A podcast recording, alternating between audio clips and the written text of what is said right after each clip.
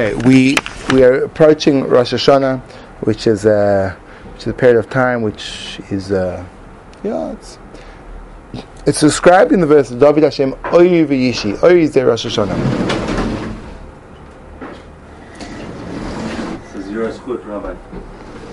The verse says that Ori, my light, is Rosh Hashanah. So for some reason, Rosh Hashanah is a day that casts light onto our lives. So let's just step back and explore the idea of light. Light is something that we normally associate with uh, the physical reality of primarily, let's say, during the daytime, the sun or artificial sources of light. In fact, there are even sources of light which are not man made and not sun made, but they're called bioluminescence, where you have a, variety of different creatures, from those at the deep, deep, deep depths of the sea to the fireflies that frequent the forests of Pennsylvania, that they actually have ways of lighting up. Fireflies are like in themselves a fascinating species of, of insect that they during their mating period, the males and the females have got lights attached to the bottom of their thorax and they can turn on their lights at will and they communicate the male and the female. The male, the male will do like a series of like two lights, not only he's the amount of time he switches on his light, but also coordinated with his flight path, will show the female that he's looking for a mate, but also it will demonstrate by the power and the length of his switching on his light if he's genetically intact or not. Mm-hmm. And then the female will choose a mate accordingly, which is just an interesting aside to the, the fascinating phenomenon of bioluminescence. There's like really freaky things with bioluminescence, like these algae which start to shine. And, and so, so, sorry, did I, I steal the. No, go, go, go.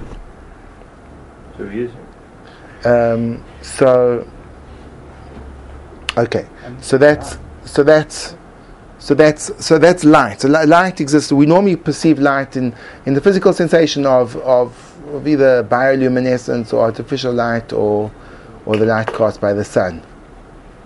Um, but if you go back to the story of creation, so light was created before the sun.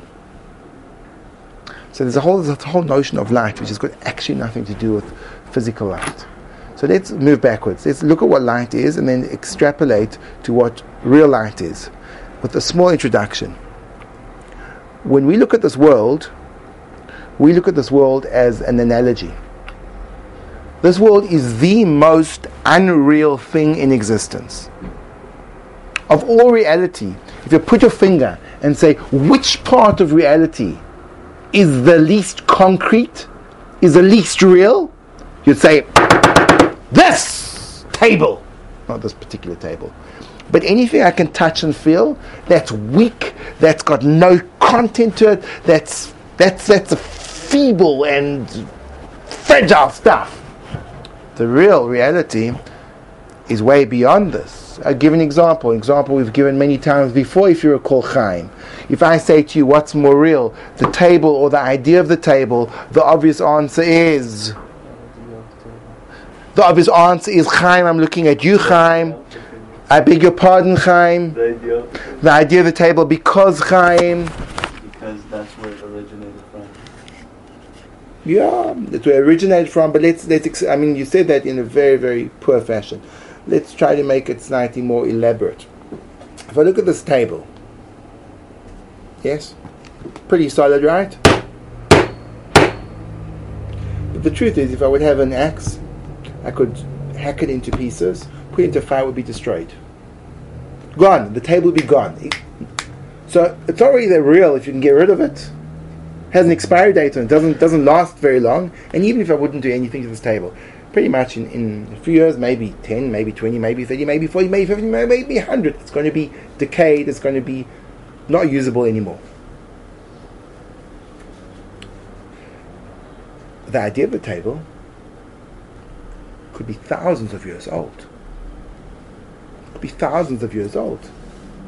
and it exists, and you can't break it, and you can't burn it, and you can't hack it to pieces. Why? Because the idea of the table is way more real than the table itself. So, what is the relationship between the idea of the table and the table? The table is a manifestation, a concretization idea. How do I express the idea of the table in this world? This is how. But it's just an expression of something much higher. So what is this? This is an analogy to a table. What's the table? The table is the idea. What is this? This is an analogy. If you want to know what a table is, this is what it would look like with it be have physical form. Makes it easier to access. But this is not a ta- this is not the real table. The real table is the idea. This is a poor substitute. Yes, Alex. But the only reason why we have an idea of a table is because we've experienced the table. Exactly. Or Perfect. maybe because we're getting, we're going to make that table. the point is that just before you go into your table making experience, the point is that if we wouldn't, and I'm going to take that further, if we wouldn't have the table, we'd never, if we wouldn't have something to clutch onto, and you talk to me about the idea of the table, I have no idea what you're talking about. And this is, solves another problem. There's a Rashi, which we read not um, last week's parasha, but the parasha before. In Parashas Kiseite, you all know the Rashi, which when you read it, you probably were flummoxed. You're probably confused beyond confusion. Is that not correct? You all remember that Rashi. If you could pass me that Chumash Chaim just before you fall asleep. Okay. Rashi says in Parashas Kiseitze that there's a strange requirement that a person that's liable in the tragic occurrence where a person befalls the calamity of being liable for the death penalty, and as a result he is given the penalty of stoning, the halach is that after he has been executed, his body, his corpse, will be hung up on a tree. Without going into what that means and the details, the halacha though is a strange halacha that you do not and you cannot leave his body to stay there overnight. You must remove it before the nightfall. And the pasuk says as follows. Um. Do not let his body remain in the for the night on this tree, on this wooden beam. You shall surely bury him. Elokim. Literally speaking, let's see the, how the article translates it.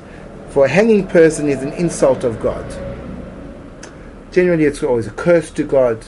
But look what Rashi says. Says Rashi, Ki klilas elokim taloi. It's a is an insult to God. He says the word klilat, which is from the word klala, comes from the word kal. The word kal means sorry. That's kol. The word Light. kal, light, easy. It's making Hashem light. It's belittling him. Zilzuloi shel melech. Having this corpse hanging there is a degradation to the king. Why? And he explains why. And now tune your ears in, Chaim. Even though you may be slightly slumbering, this is worth listening to because it's astonishing. When I say astonishing, I mean it like takes us completely, completely off guard. And I'm sure you've, you've probably seen this and been as shocked as on your Richter scale of chidush, it probably hit the top as you experience internal conceptual earthquake in your inner dimensions of your highly functioning brain, which has been slightly impaired with your tiredness that you're experiencing. And the Rashi says as follows that. Man is made in the likeness of Hashem's image. Okay, good. So far, that's good. Yeah, we're all with that.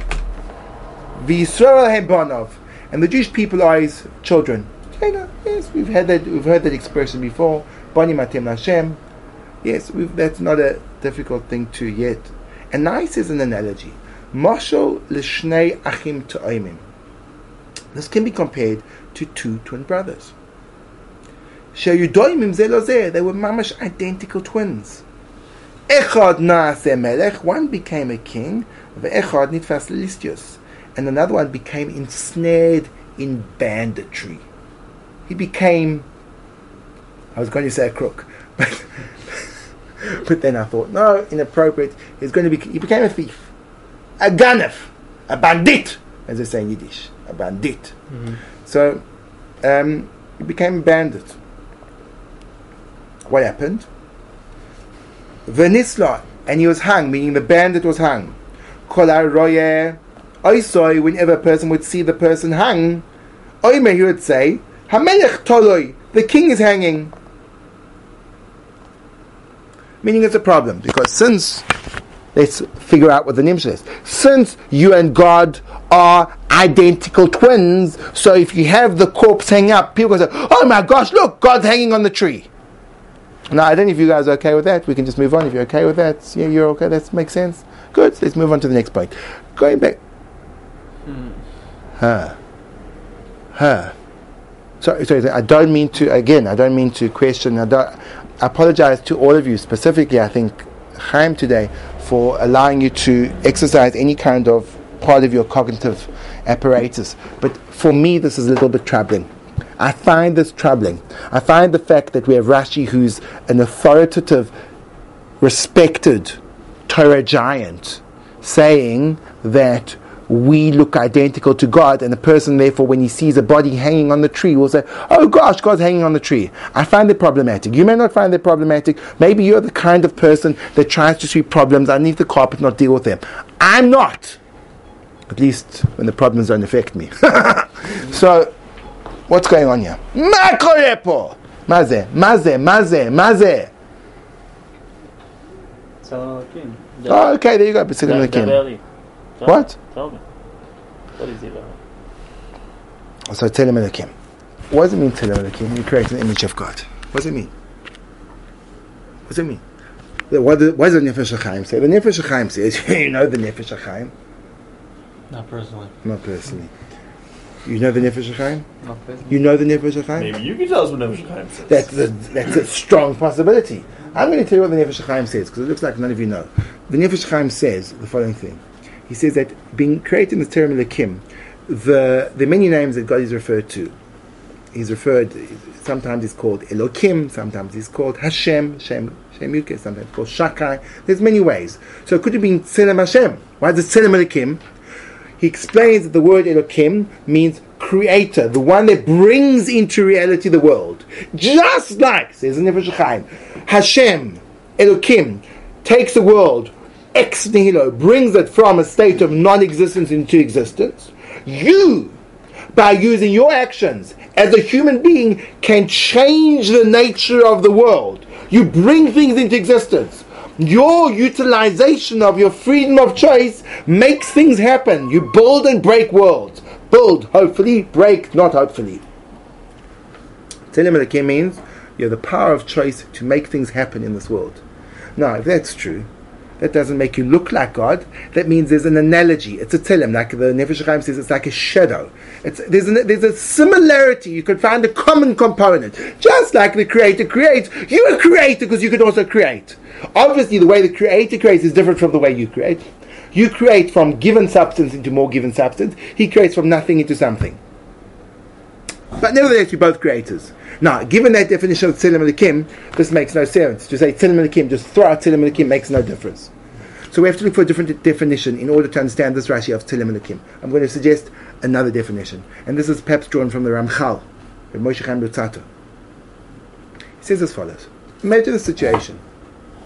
Imagine there would be a man who would be as blind as a bat. Bats are blind, Alex. Imagine there'd be a person who's as blind as a bat and you'd like to describe to him the rainbow. You'd say words like, there's a whole spectrum of colors. Indigo is a dark and intense color, while, while red is, is, is passionate and, and violet is and yellow is. At the end of the day, he'll have no notion of what you're talking about. And you speak to him about, speak to him about distance and perspective and three dimensional vision. You could, you could hear words, but you'll never grasp it. Very much like an analogy which I'd like to share with you now, just as an aside. Bring it. May I? Mm-hmm. Thank you. You're an art enthusiast. Saying you are. You probably are an art enthusiast. From time to time. no. So you go to a museum, beautiful national museum, and you see works from the Egyptian period going into the Greeks, You've got all these great Greek sculptures in the contrapposto position. You know what that means. Mm. And then you go on to early medieval art, which is very strongly, of course, religious in its nature.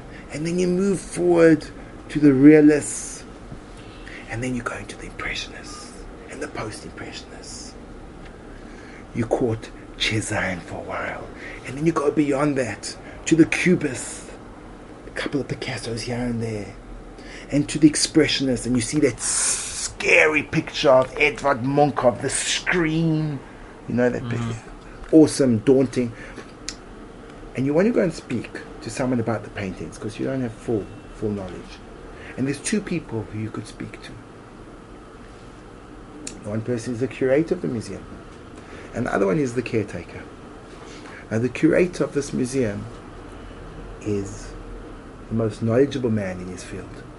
Not only does he know the history of every painting and every artwork, he knows the context historically, geographically, he understands the background, the materials that were used. So, who would you go to if you wanted to speak about the paintings? You'd go to the curator. the maintenance man who kind of dusts the paintings and makes sure nothing happens, he probably wouldn't be the right person to go to if you want to hear about the paintings. There's one problem. The curator is blind. So who has a better experience of the painting? The janitor. The janitor.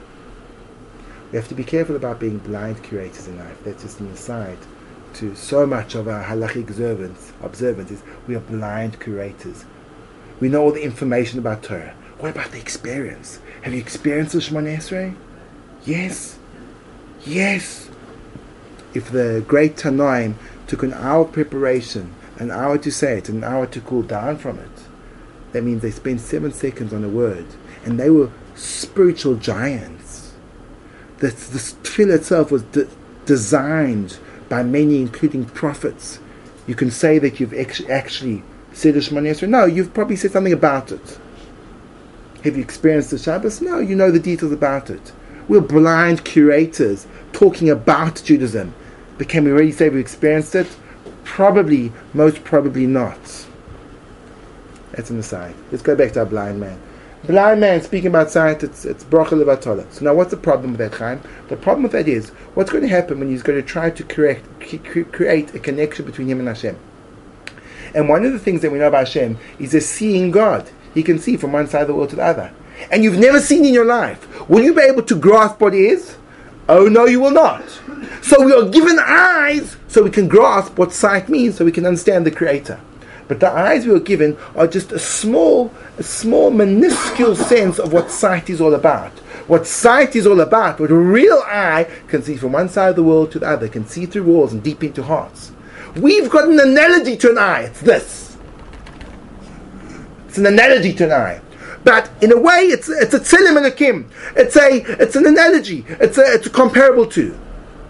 We've got ears because otherwise, how could we hear that? How could we understand that Hashem hears?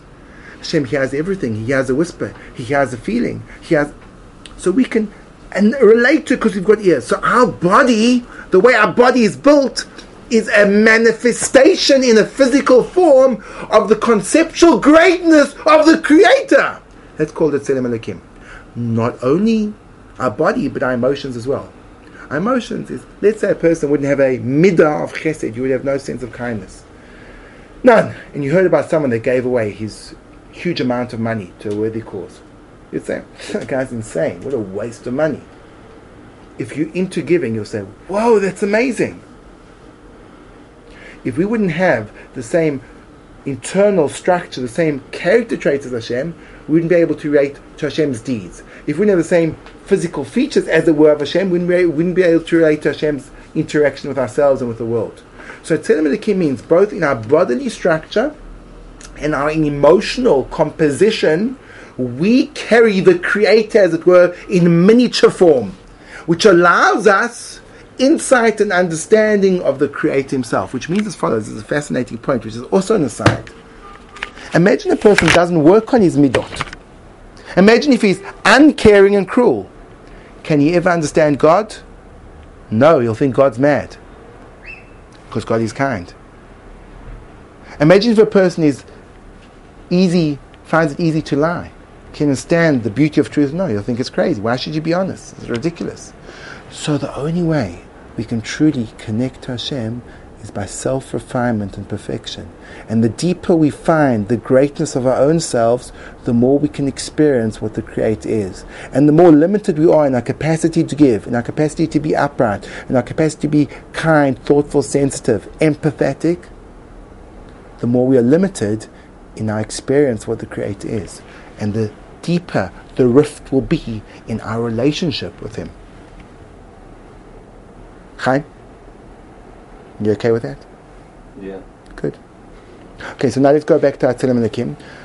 Tzilim Lakim means as follows that since man is fashioned in a way that not only I use two examples of eyes and ears, but in every aspect, and if you study the mystical works, they'll explain to you every joint of every bone of every part of your physical structure corresponds to another aspect of the word Hashem.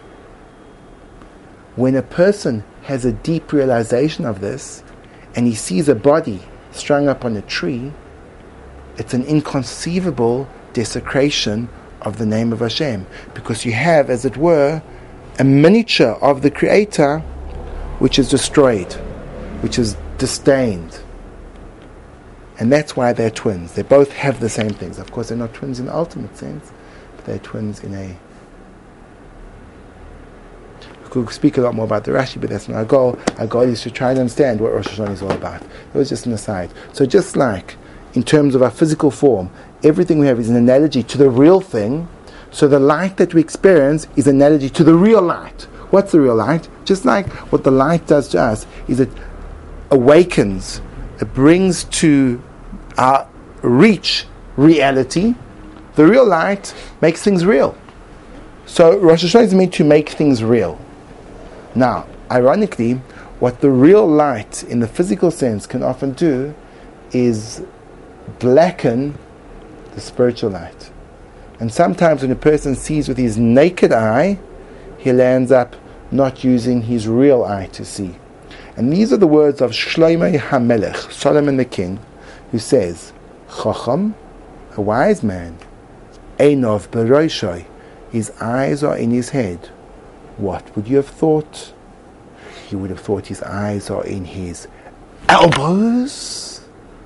You don't have to be extremely wise to locate the positioning of your binocular visional perspective in the upper part of your facial features. So what's the, what's the vote? Yeah, yeah. Chacham Einov Beroishoi. It's a big chidush. Answer: When the Shema Melech says your eyes are in your head, it doesn't mean your eyes are in your head means your eyes are in your head. Your tefillin are here. Where's your head? Where's, where are your eyes? Here. That's where your eyes are. How do you have to see? You have to see through your head, through your seichel, through your understanding, through your wisdom. Not through these eyes. These eyes teach you that the reality is on the surface. These eyes teach you the reality is beneath the surface. So Rosh Hashanah is light. What does it do? It gives you a new vision of the world. A new vision of the world. What does that vision look like? Many of you have probably had experience, if you've ever gone into shul on Rosh Hashanah, and it's extremely, extremely long and boring. I bring a, a machzor from Rosh Hashanah to illustrate this point. If you look at the Rosh Hashanah machzor, and many people do this, um, you look for something so you can say all your prayers, which are like really relevant to you, like stuff about me. And you go through the machzor and you start in the beginning and you start to page through. Now, of course, we page through the machzor many times during the services. Most of the time, we try to go like this and figure out, okay, mm-hmm, if there's been 16 pages by now, and then you like figure out how many pages to come, and then you like estimate the time of the conclusion of the service, and you think, oh my gosh, another 16 hours. This is interminable. This is terrible. And then you like you look for small writing, hoping they can say maybe they'll skip those parts. Anything in grey that we can overlook. Lamaisa, when you open up the Rosh Hashanah Machzor and you start reading it, there's posher no place for me. You lucky in Tashlich, there's a little stickle. No. But you know Mishman Esrei, Yeah, garnished. It's so boring. It's no, I mean, it's all about God and the world. I mean, hello. I want parnasa. I want health. I want you know children and geschmacke Sachen. So why is Rosh Hashanah light? That's the point. If you read through Rosh Hashanah Machzor and you're bored, it means you're still in the you're still, still, still in the darkness.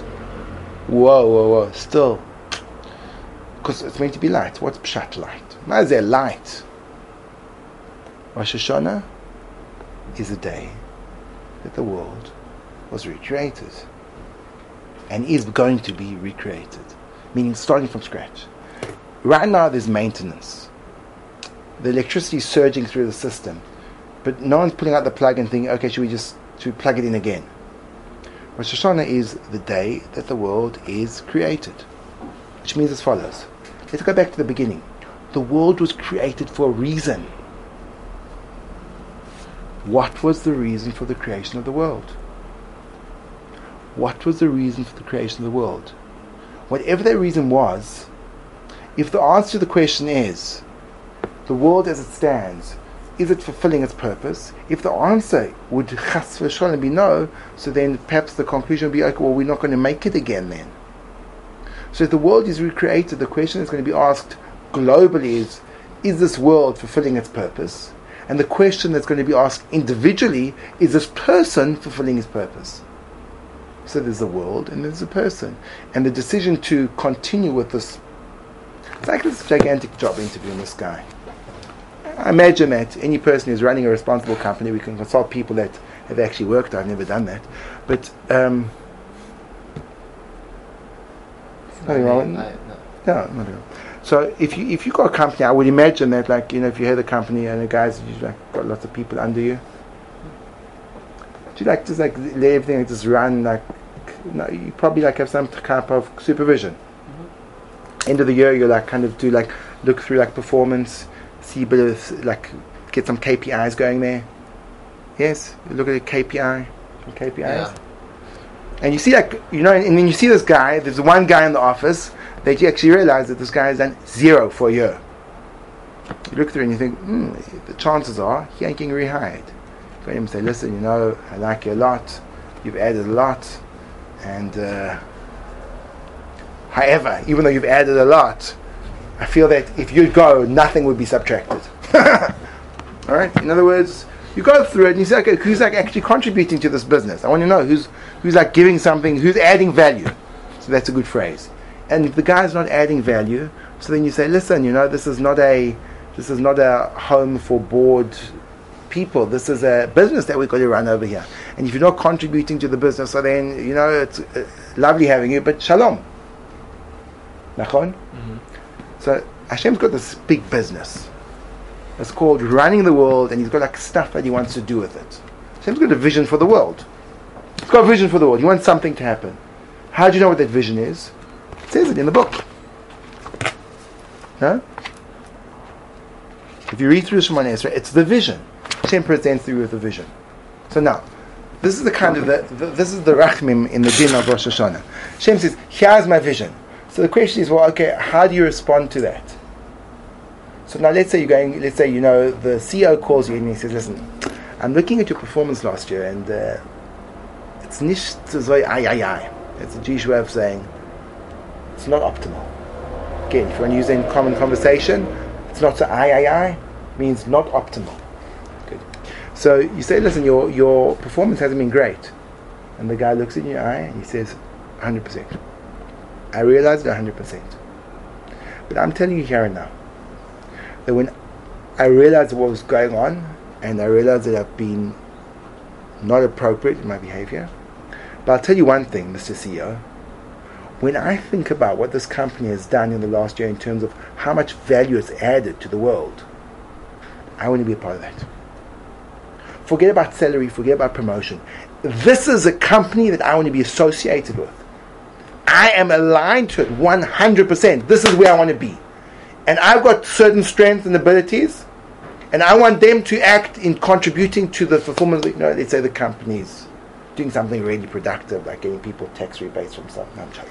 Let's say the, cus- the, the, the company's like out there restructuring uh, a rural area and putting in putting in like hospitals and doing good stuff. That's what I want. Help me. I've got the talent. I'm a fantastic, but I want to be a part of that. Very different from the guy that says, "Look, I, you know, I realize that I haven't been good, and I realize that my job's in jeopardy. So I don't want to lose my job. So I'll try hard." So okay, you'll try. Do you believe in the company? No, but I want my salary. I don't lose my job. So he's okay. Listen, you know, or the yeah, or the name. But when you see the guy that says, "I want what the company wants," then you say, "This is the guy I want on my team." Because if he really means it with sincerity, and the CEO's got enough insight to know if he's faking it or if he's really saying it, so then he's the guy that you want on your team because he'll he'll go over and above. He's not in it for the cash. When you're hiring a worker, don't hire someone that's like obsessed with salary. If that's the first thing that he raises, beware. You want someone that says, "I love this job. I believe in what the company has to offer. I want to be a part of this." So that's the first step in understanding why Rosh Hashanah is light. Hopefully, we'll have a chance to explore further. Thank you for your rapt attention.